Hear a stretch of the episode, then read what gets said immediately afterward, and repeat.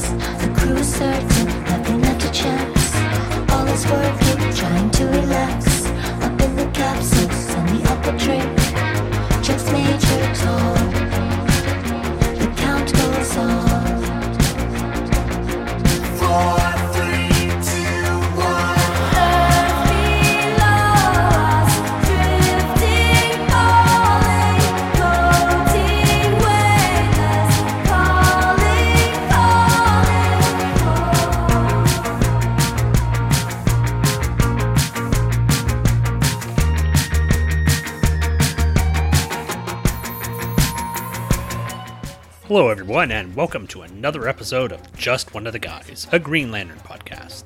This is an internet radio show covering the Green Lantern comics from cover date June 1990 until cover date November 2004, with a special emphasis on the characters of Guy Gardner and Kyle Rayner. Guy Gardner is in one of our books today, which always makes me happy, and it always makes me happy that the book is being written by Beau Smith.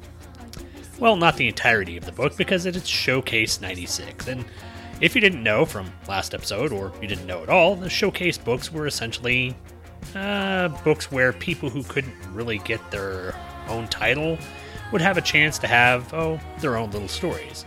When the books came back in the 90s, essentially the first time that they came out, they had the ancillary characters from the Bat books starting out in the Showcase, I think 93 and 94. And then when it moved into 95 and 96, the uh, series took on the characters from the Superman universe. So, Guy Gardner technically not a member of the Superman universe, but Steel is, and it's essentially a big knockdown, drag-out brawl between Steel and Guy Gardner and Joe Gardner and Sledge. It's a bunch of punching and fighting, Beau Smith awesomeness. Plus, we also have the obligatory Green Lantern comic where Green Lantern teams up with one of his fellow Justice League associates, the Martian Manhunter. And yes, sadly, uh, Diabolu Frank wasn't able to be on the show, probably because he could give a rat's ass about talking about Green Lantern, even though it is covering Martian Manhunter. Plus, we also get a cameo from Access, the uh, cross dimensional character who brought us the uh, Marvel vs. DC Amalgam universe. I don't even know why he's here. Plus, we get some really nice artwork by Tom Grindberg drawing Jade, and no, unfortunately, we don't have boob windows, but uh, she is very attractive. But we'll be getting this storyline as well as your emails and letters, and a few promos, which I'll be playing right after I get done rambling on about this. So, after the promos, we get to emails, then we'll get to our coverage of Green Lantern number 87. So, stay tuned, everyone.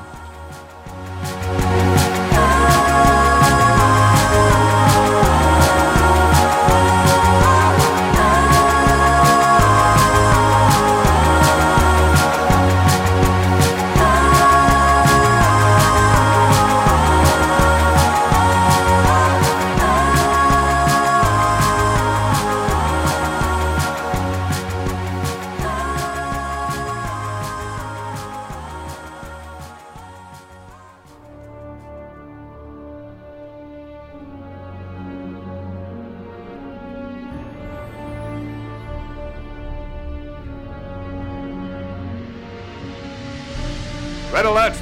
All hands to battle stations. Engage.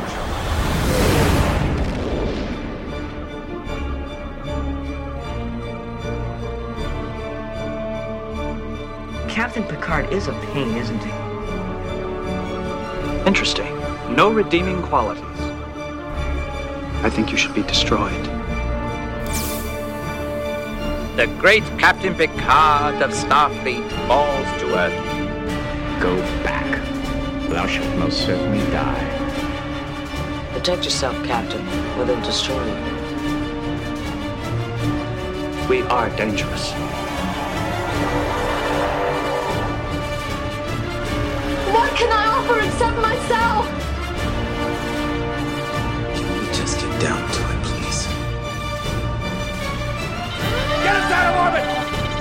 One minute to auto-destruct. No!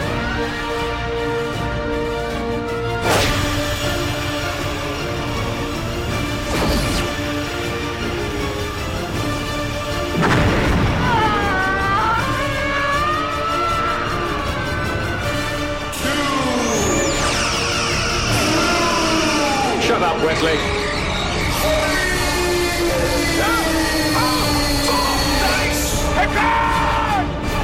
We're through running from these bastards.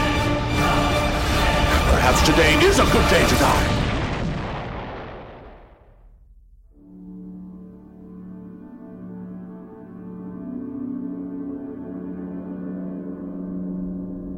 Join the two true freaks, Scott Gardner and Chris Honeywell, for Star Trek Monthly Monday. Every month, the freaks will bring you two episodes of Star Trek The Next Generation and more. Episodes of Star Trek Monthly Monday can be found for free at twotruefreaks.com. They can also be downloaded for free from iTunes. Hey, Jeff. Hey, Mike. Man, it sure is great to be back to from crisis to crisis after all this time. It's been a busy year for both of us. For very different reasons. But now we're ready to cover the post Death and Return Superman stories. Yeah, and we're about to start the books that came out in 1994, which means that we have so much to look forward to, like Bizarro's World, The Battle for and Fall of Metropolis, Superman Doomsday, Hunter, Prey. Worlds Collide. Well, you're looking forward to that one. Oh, bite me. Zero Hour, Zero Month. and right there at the end we have Dead Again. And don't forget the Elseworlds annuals as well. Well, most of them anyway. Yeah, yeah, yeah, some of those really did suck, don't they? But From Crisis to Crisis is back. New episodes will drop on Thursday, just like before. You can find the show at the Superman homepage, www.supermanhomepage.com, as well as at the Superman Podcast Network, which is at www.supermanpodcastnetwork.com. And we also have a Facebook page that you can like by going to www.facebook.com slash from crisis to crisis a Superman podcast.com. Is it dot .com on there? No. No, no, it's not. No, no dot .com. Forget that. So From Crisis to Crisis is back, folks, and better than ever. Well, I'm better than ever. You need some work. Oh, shut up. No, you shut up. No, you shut up. No, you shut up. No, you shut up. No, you shut up. No, you shut up. From Crisis to Crisis, a Superman podcast, covering the post crisis adventures of Superman, one half month at a time. Every Thursday at www.supermanhomepage.com and www.fortressofbaileytude.com. And we're back. And what you just heard there was a promo, a new one for From Crisis to Crisis, a Superman podcast hosted by Michael Bailey and Jeffrey Taylor. And they've been on a little hiatus because of, well, personal problems and moving and things like that. But they're going to be back. In fact, by the time this uh, is released, they will probably have had at least an episode or two out. And they're going to be diving headlong into the 1990s, well, 1994 specifically, issues of Superman. So if you haven't checked out From Crisis to Crisis, I don't know why. It is probably the premier Superman podcast out there. Definitely go check it out, and I'm glad to have it back. But we're going to go check out right now the email bag to see what kind of letters have been written in to this show. You've got mail. Pattern baldness. And our first letter this time out comes from my good friend, Mr. Scott Davis from the Great White North up in Canada, which of course is the Great White North. And it's entitled Green Lantern number 78 through 82, Final Night, and Guy Gardner Annuals 1 and 2. Scott says, Hi, Sean. It's starting to get cold up here in the true North Strong and Free, and I realized I haven't emailed you for a while.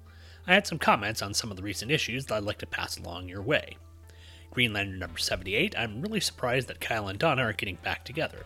I didn't think Marz would go there again. I wonder why they're going to. I wonder how they're going to break up next time. Well, you'll be finding out here in a uh, couple of issues. I can let you know that.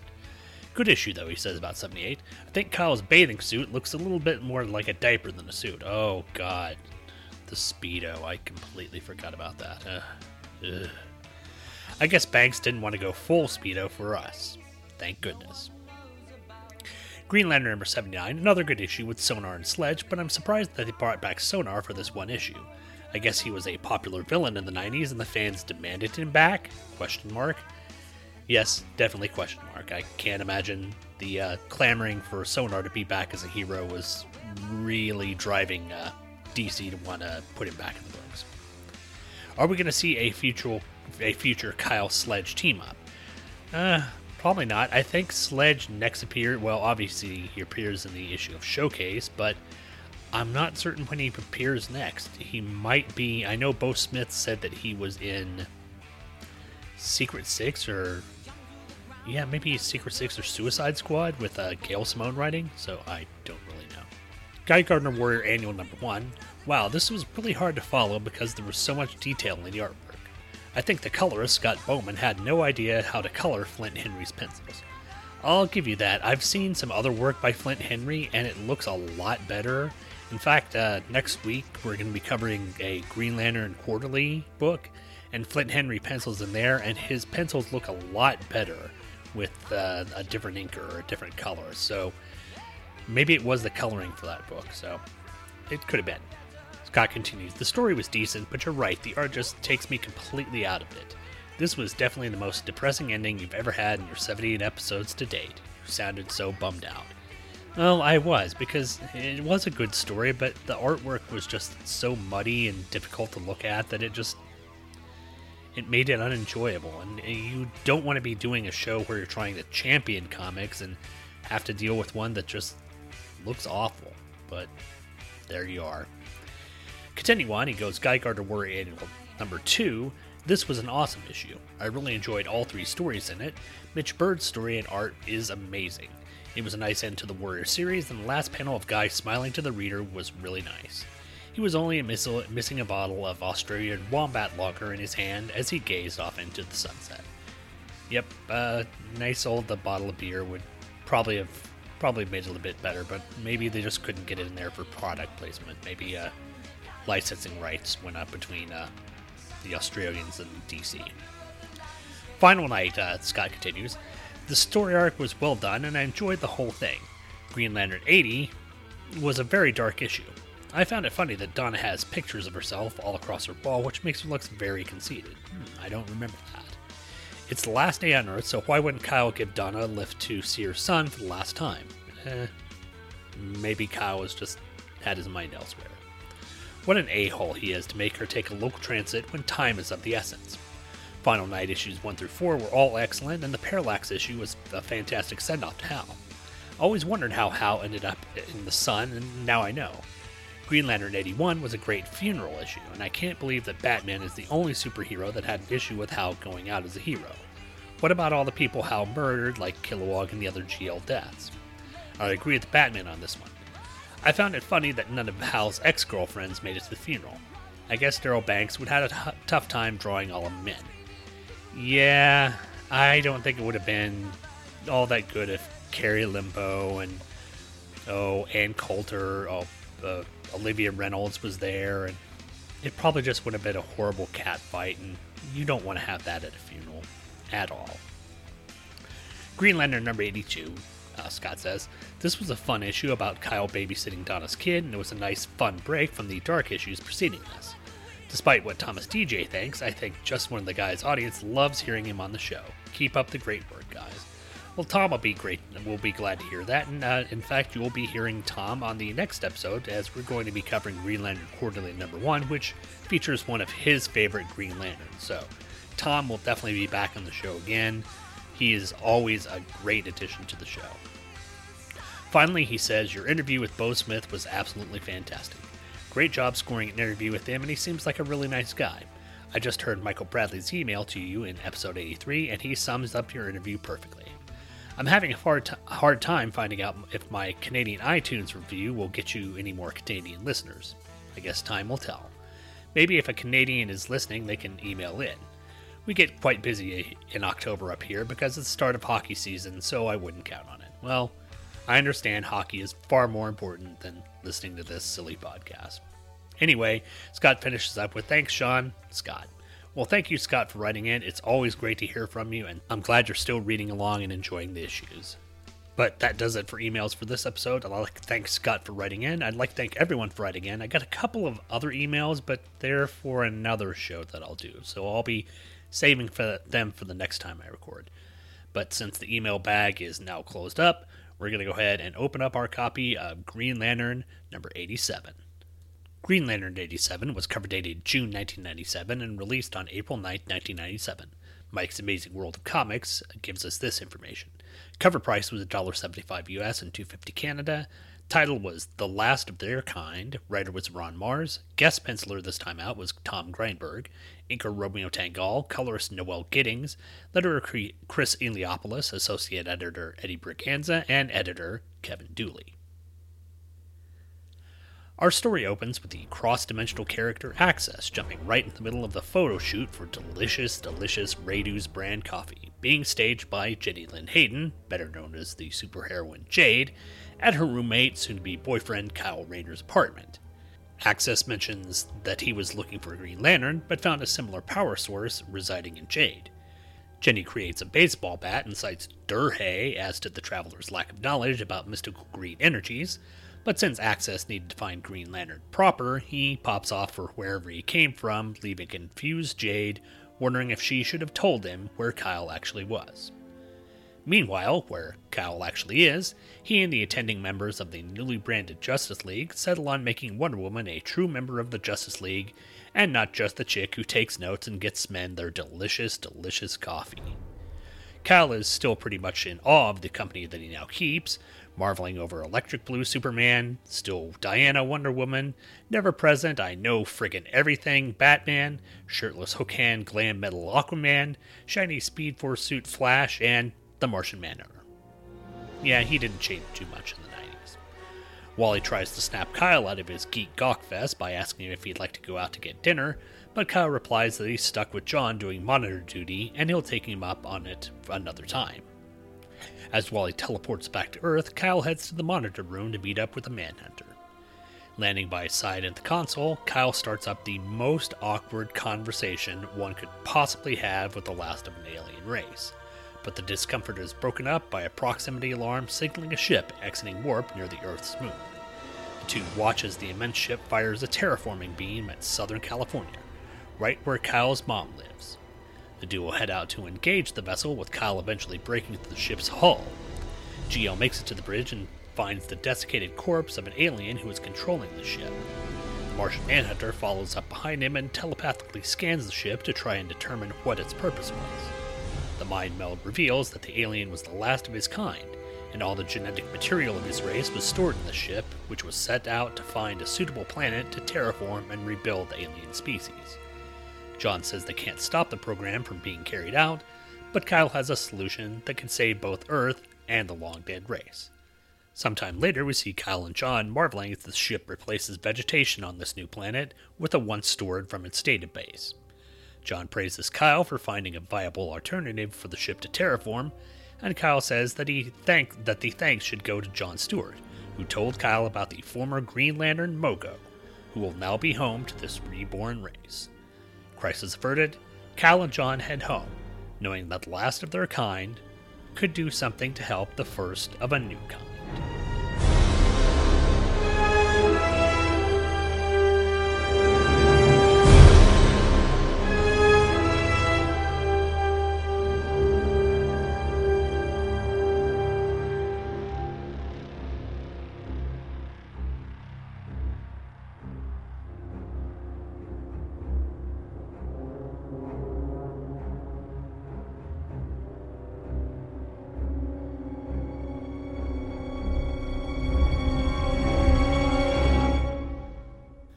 It's nice to see Kyle starting to fit in the larger DC universe in this book.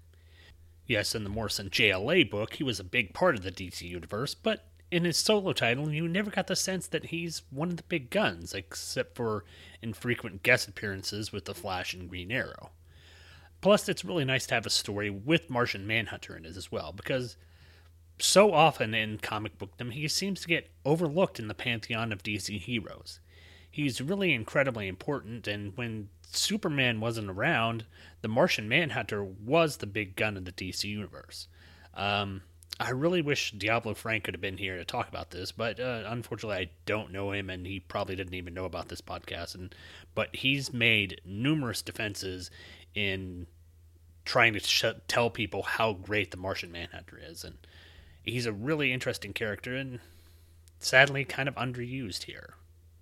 But getting into notes, we'll start with the cover, and the cover is just, eh, it's kind of a meh cover, with the only real thing sort of standing out to me being the kind of almost Jack Kirby esque photo collage of the Earth in the background. Grindberg does a ju- good job of drawing Kyle and um, the Martian Manhunter looking up at the strange alien ship flying overhead, but it's really not all that interesting, and it's just kind of bland, unfortunately. I do think it may be kind of evocative of Close Encounters of the Third Kind, where you're seeing the characters look up at the giant alien craft hovering overhead, but other than that, kind of a meh cover. Moving into the book, page one, here's access. For whatever reason. I guess the actual reason was he was looking for Green Lantern to help out with a crossover, but eventually had to go seek out Spider Man in the Marvel Universe. If you didn't know, Access is a character that was created in the DC versus Marvel crossover, who is sort of the caretaker between the dimensions of the Marvel universe and the DC universe. And he has kind of an interesting history. He isn't really used all that much because, well, DC and Marvel really aren't into doing crossovers, but he had some interesting ties. One of the neat things that I found out about him is that supposedly in one of the retcons uh, in the crossover between DC and Marvel, it was Galactus that was responsible for the destruction of Krypton, and that led the uh, Fantastic Four into having to deal with Superman. So that was kind of interesting, but uh, his appearance here is just really out of the ordinary and doesn't really play into the story at all.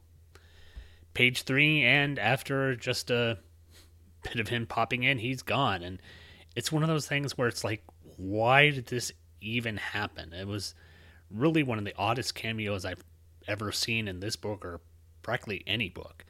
However, on page three, I will have to admit that Grindberg does a really nice job of drawing Jade. Uh, she's incredibly hot here, even without the boob window.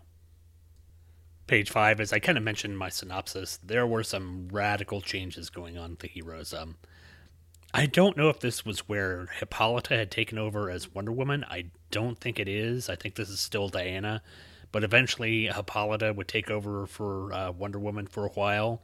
We've got Superman in his very 90s electric blue uh, energy containment uniform.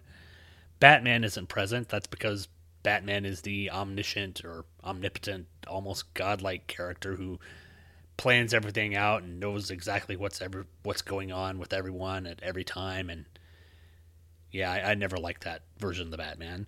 We've got long-haired bearded hook hand aquaman and uh, the wally west eyeless speed force suit flash. The only character who hasn't really gone through a major redesign is the martian manhunter. And i don't know whether that was just that they felt the character was so classic that they didn't feel a need to redesign him or whether or not they just didn't know anything new to do with him. So mm, you make your decision on that point. Page six. I'm I'm glad that we're finally starting to see Wally and Kyle starting to get along. I mean, Wally even asked Kyle if they want to go get dinner with him, and every once in a while, it's nice to see the mundane side of the heroes' lives we don't always need to see them fighting giant battles. It's kind of nice to see them go out and have dinner or maybe go have a cup of delicious, delicious coffee. Raduv's coffee. Page 8, we've got some really effective use of the six panel grid here. That's essentially a static shot of John standing at the monitor, which is kind of weird because it's more of a podium than the monitor. I don't know why it wouldn't be seated, but whatever. But uh, it's it's great because Kyle just asked the most awkward question of John. It's like, "So, uh, you're a Martian?" And of course, John replies, uh, "You know, I believe we're we're both aware of my heritage." And Kyle's like, "Right, right." I love the fact that that Marz is able to capture in the writing Kyle's awkwardness around this person that he really can't relate to, and that Grindberg is also able to capture the awkwardness in the art. Uh, just him looking around. If if Kyle had pockets on there, his hands would be in his pockets, and he's they're really doing a good job of showing the discomfort of the character at this point in time pages 10 and 11, we get a decent two page splash with the JLA headquarters on the moon being dwarfed by this immense alien ship. And surprisingly, the ship is colored yellow. So maybe the ship had encountered Green Lanterns before and thought as a defensive measure against them to paint it yellow. But the ship's uh, and interesting design. If you kind of think of the Nostromo from the first Alien movie, you'll get an idea of what it is. But yes, it is definitely depicted to be pretty big, and it's a it's a nice shot. There's some good artwork here, and the the background image of the Earth is is pretty nice. And I think one of the nice little details, if you look on the page 11 at the uh, sort of in the bottom, well, in the bottom part of the art, you can see the actual sun in the background and it's kind of dwarfed and orange there so it's nice that they put that detail of the nearest star to the planet actually in the image so i kind of enjoyed that page 12 is the terraforming ray is determined to be firing at southern california not only is kyle worried that it might kill his mother but he's also worried that it might halt production on home improvement and he just can't get enough of Jonathan Taylor Thomas. Seriously, he's just so dreamy. Page 14, and we get an interesting construct that Kyle rings up to fight this alien ship. It's a pirate ship in space, which is kind of neat, but I think it was just a reason for Kyle to ring up a very chesty, very um, top heavy uh, pirate wench. Yeah, Let's just go with top heavy. You know what I'm saying. Page 15, we get that John really can't let this go. I mean, one Green Lantern lets a single planet die, and you hold a grudge against all the Green Lanterns for the rest of time. Get over it, John. It was a mistake. As John here tells Kyle, don't mess up, because last time I dealt with a Green Lantern, he let a planet die. Man, Martians hold grudges would head to page 18 as Kyle enters the ship and finds the uh, dead alien there in the uh, command chair. The alien does look kind of Martian. It it's not really an original looking thing. He's much larger and has uh, longer spindly legs. Uh, his head is sort of elongated like uh, the original look of the Martian Manhunter, but it doesn't have that pointy look to it. So, not the most original alien in the book, but uh, what can you do? pages 21 to 22. I like the fact that the final solution to the terraforming ship was to convince the ship to terraform a different planet, but I'm not certain if making Mogo the planet to terraform was a good choice. I don't know whether or not this story sticks, whether or not this is still in continuity, or whether it's just a story that'll be swept under the rug and eventually Mogo will have nothing to do with these this new race of aliens being formed on him. Uh, unfortunately, I haven't read anything in the uh, Geoff Johns series of books, which had Mogo as a major player in it, so I don't know if this ever pans out in that storyline. But that finishes notes. Uh, one thing that I want to look at, well, I want to look at a couple of things, but the past couple of issues I haven't looked at ads, and since the second book is kind of well, we've already looked at the ads. We're going to take a look at some of the ads in here, see what they've got to sell for us. Starting on the inside front cover, they've got Warriors of Virtue, which I guess is a sword and sorcery film starring Angus Macfadyen, who I guess was Robert the Bruce in Braveheart. Uh, it looks like a kind of goofy, mystical time travel sword and sorcery eyeball movie. I don't know. Never seen it. Checked it out on IMDb. Had a 4.2 rating, so probably won't go see it. Next, we get a house ad for Young Heroes in Love, and uh, there's the characters on here uh, basically sitting on a sofa, and there's uh, captions saying Thunderhead loves Bonfire, Bonfire loves Frostbite, Hard Drive loves Monster Girl, Frostbite loves Bonfire, Monster Girl loves Monster Girl, whatever. Junior loves Zip Kid, Zip Kid loves Hard Drive, and you don't want to know what Off Ramp loves. I've heard good things about Young Heroes in Love. I never read the story, and the art look looks look nice. I guess it's by Dev Madden and Keith Champagne. But I don't know. Maybe it's just the fact that these are unknown characters. I just really could care less about them. Then a few pages in, we get a sort of iconic, what maquette of Catwoman. I think it's uh, a statue of uh, issue one of Catwoman, uh, based on designs by Jim Balent. So you know that there's boobs and butts aplenty. As Catwoman is in her tight purple suit with the whip, and there's cats around, and she's in a very uh, slutty pose. Yeah, let's give it that.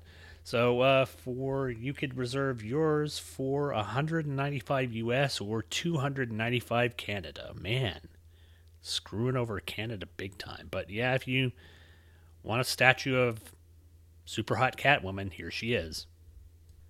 Then in the uh, middle of the comic, there's a two page splash advertisement for Tang.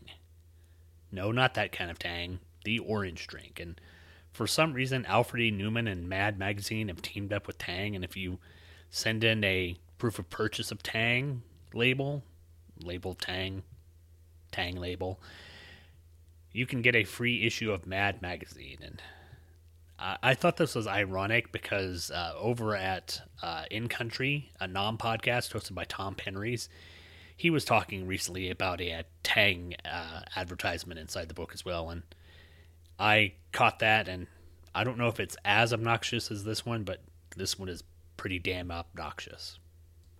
Then a few pages long, we get another two-page splash for a extreme kayaker who gets most of his energy from having a healthy breakfast of frosted flakes.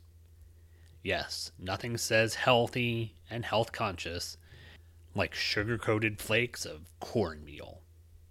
Delicious.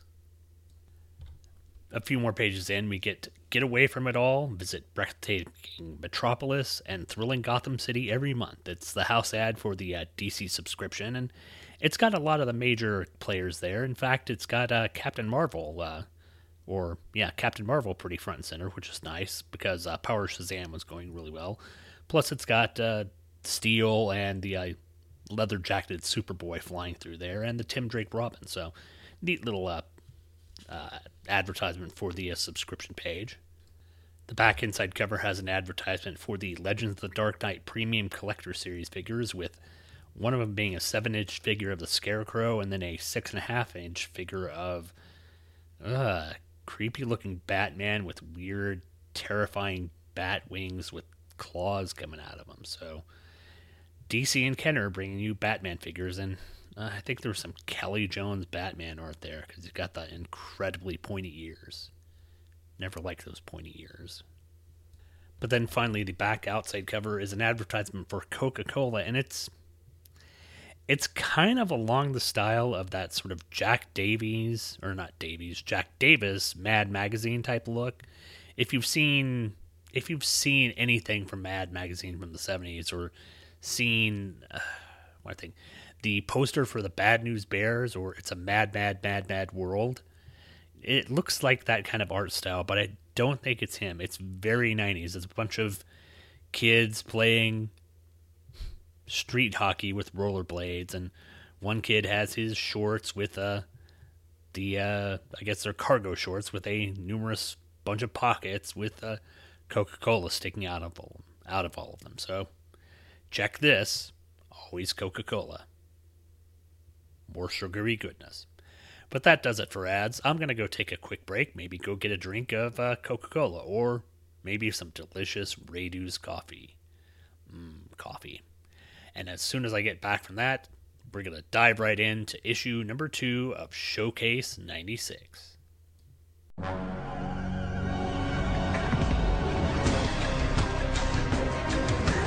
My name is Steve Lacey, and I'm a podcaster. The randomizer hit my long boxes, and now I'm lost in my comic book collection.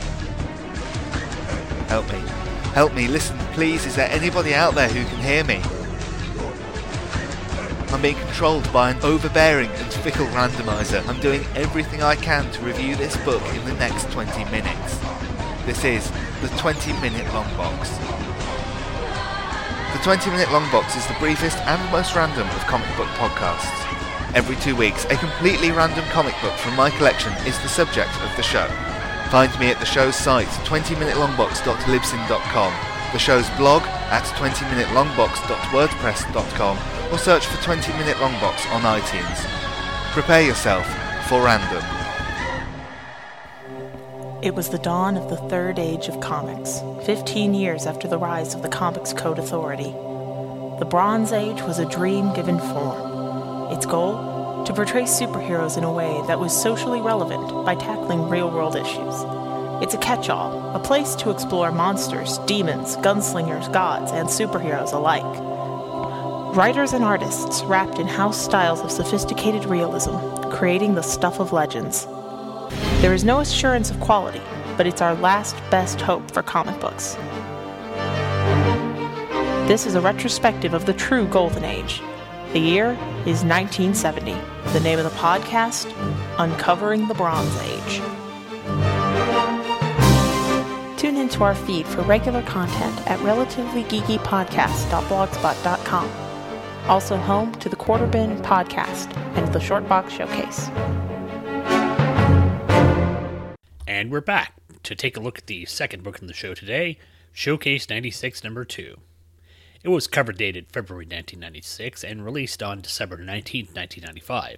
It had a cover price of 295 US and 425 Canada. The story we're looking at with deals with Steel and Guy Gardner and was titled Good Guy, Bad Guy, and Other Guys. Writer was Beau Smith, the penciler was Sergio Cariello, inker Rob Lee, colorist Dave Graff, letterer Ken Brusniak, or Brusinac, associate editor Chris Duffy, and editor Frank Pittarese. Guy and Steel fight Sledge and Joe, quote unquote, the enforcer Gardner in the manliest manner possible over various locales, including Guy's mother's home and an abandoned amusement park. In the end, our heroes dispatch the dastardly duo and finish off the story, hurling manly insults back and forth. The end.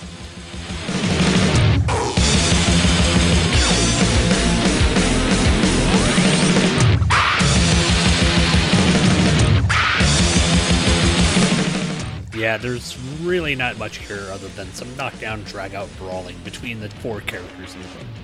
The art is suitably 90s, and the dialogue is very much Beau Smith, so if you aren't in the mood for either of those, then this story won't be for you. I did figure this issue would, would have been a huge brawl, but I wish I could have gotten a little bit more of the character development between Guy and Steel.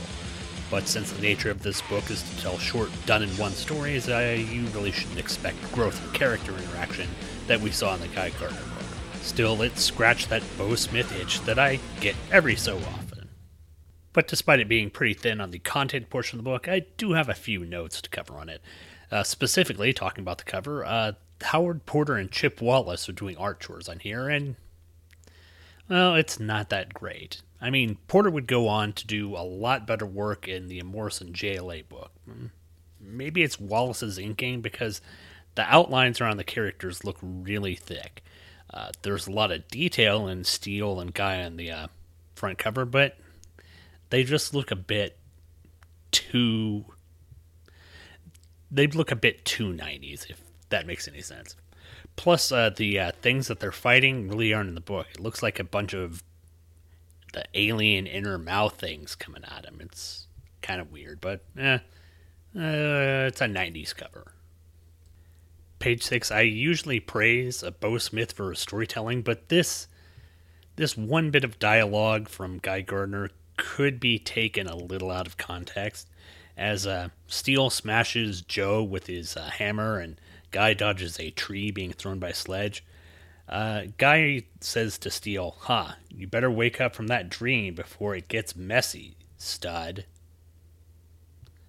Hmm. I don't want to know what kind of dream he was having and why Guy is calling Steel a stud. There are far too many slash fic things running through my head right now.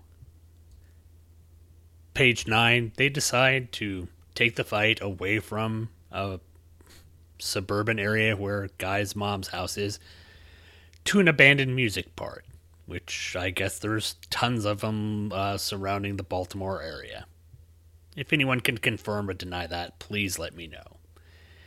Then, of course, on page 10, they take Sledge and Joe down by knocking down the roller coaster they are perched on, like that old Popeye cartoon, which both Guy and Steel know about. It's just obvious here that Smith is writing this just to have fun. There's no real depth to it, there's no real character development. It's just a good, fun, action filled brawl. And every once in a while, that's kind of nice. And speaking of Popeye sort of shenanigans going on, here on page 16, panel 2, we get Guy actually doing a sort of Popeye punching bag gag on Sledge's face. If you remember the Popeye movie where he was using, where he's fighting the boxer and he's kind of using the punching bag where he's spinning his arms around, punching the guy in his face, and his head's bopping back and forth like a punching bag, you get the idea. And then my final note is on page 18. I, I like that the artwork had some continuity throughout. It is very 90s artwork again, but they could have really overlooked this one simple thing that uh, throughout the entire book, Guy's right pant leg was torn, and they keep that until the very end. So I'm glad that uh, Cariello had uh, at least the wherewithal to make sure that he kept continuity in the book because it would have been something that was easily overlooked and could have been just forgotten about. But I'm certain with a lesser 90s artist, it would have been, but I guess there's something to take away from it. Like I said, if you're looking for just a big old punch 'em up brawl with a bunch of splash pages of two guys going after two villains, this book is for you. If you're looking for depth and character development, mm, probably not. But a fun issue, and it's always good to cover stuff from Beau Smith. But unfortunately, that does it for this issue. That does it for this episode. I'm going to be coming back next week with, of course, a new issue of Green Lantern. Well, not a new issue, but the next issue of Green Lantern, number 87, where Kyle heads out to LA to say his final farewells to his unfortunately dead girlfriend Alex and meet up with his long estranged mother. And he's bringing Donna along for the trip, so it'll be fun. Plus, I'm also going to start in covering the uh, Green Lantern Quarterly books. And because a certain character of Jack T. Chance is coming along for the ride in the first Green Lantern Quarterly, I'm going to bring along a certain guest host that I love to have on to talk about how awesome the character of Jack T. Chance is. So, next week, a guest host to help us out with the beginning of the coverage of Green Lantern Quarterly. Looking forward to that. But until then, I hope everyone has a great weekend. We'll catch you all around on the next episode of Just One of the Guys, a Green Lantern podcast, hosted by the Two True Freaks Internet Radio Network. You've been listening to Just One of the Guys, a Green Lantern podcast, hosted by yours truly, Sean Ingle.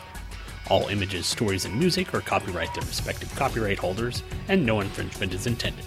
This podcast is done solely out of my desire to show the denizens of the internet that comic books can be fun, humorous, compelling, thought provoking, and exciting, while not having to fall into the weary tropes of the 1990s. I'm not in any way doing this for monetary gain, which irritates my wife to no end. All feedback for the show can be sent to the show's Gmail account at justoneoftheguyspodcast at gmail.com. All feedback, positive and negative, is warmly welcomed. All spam bots are warmly welcome too, as long as your definition of a warm welcome is for them to die horribly in a fire. The website address for the show can be found at the brand new Two True Freaks website, located at twotruefreaks.com. There you can find the RSS feed as well as scans of the covers and whatever else I feel like putting up. Look for me on iTunes. Just search for Just One of the Guys podcast or search for Two True Freaks, the numeral 2, and you can subscribe to either the show or Two True Freaks there. You can also search me on Facebook, and now you can actually find me there as it was a requirement of my new Demonsicor contract. But it still doesn't mean that I'll be joining your little Mafia Wars group anytime soon. Thanks for downloading and listening, and come back next Friday for another episode of Just One of the Guys, a Green Lantern podcast.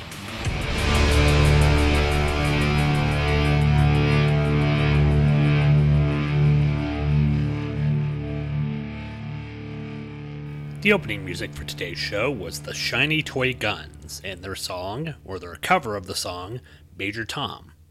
If you'd like to buy this song, or if you'd like to buy the album Major Tom, which Shiny Toy Guns put out, the best place to go get it would be Amazon.com. And the best way to get to Amazon.com is to go through the link at twotruefreaks.com. If you go through the link at twotruefreaks.com, click up on the left hand corner of the page when you get to Two True Freaks, it'll take you to Amazon where you can buy the album or buy the song from Shiny Toy Guns or buy a myriad other things like electronics, clothing, TVs, MP3 players, pretty much anything your little heart could desire, and all for great prices. Plus, when you use the link at twotruefreaks.com, a small amount of money that you use for your purchase at Amazon.com goes back to the Two True Freaks website. It won't cost you anything extra, and it really helps us out. So if you ever feel like buying anything online, buy it through Amazon.com, and specifically buy it through the link at twotruefreaks.com.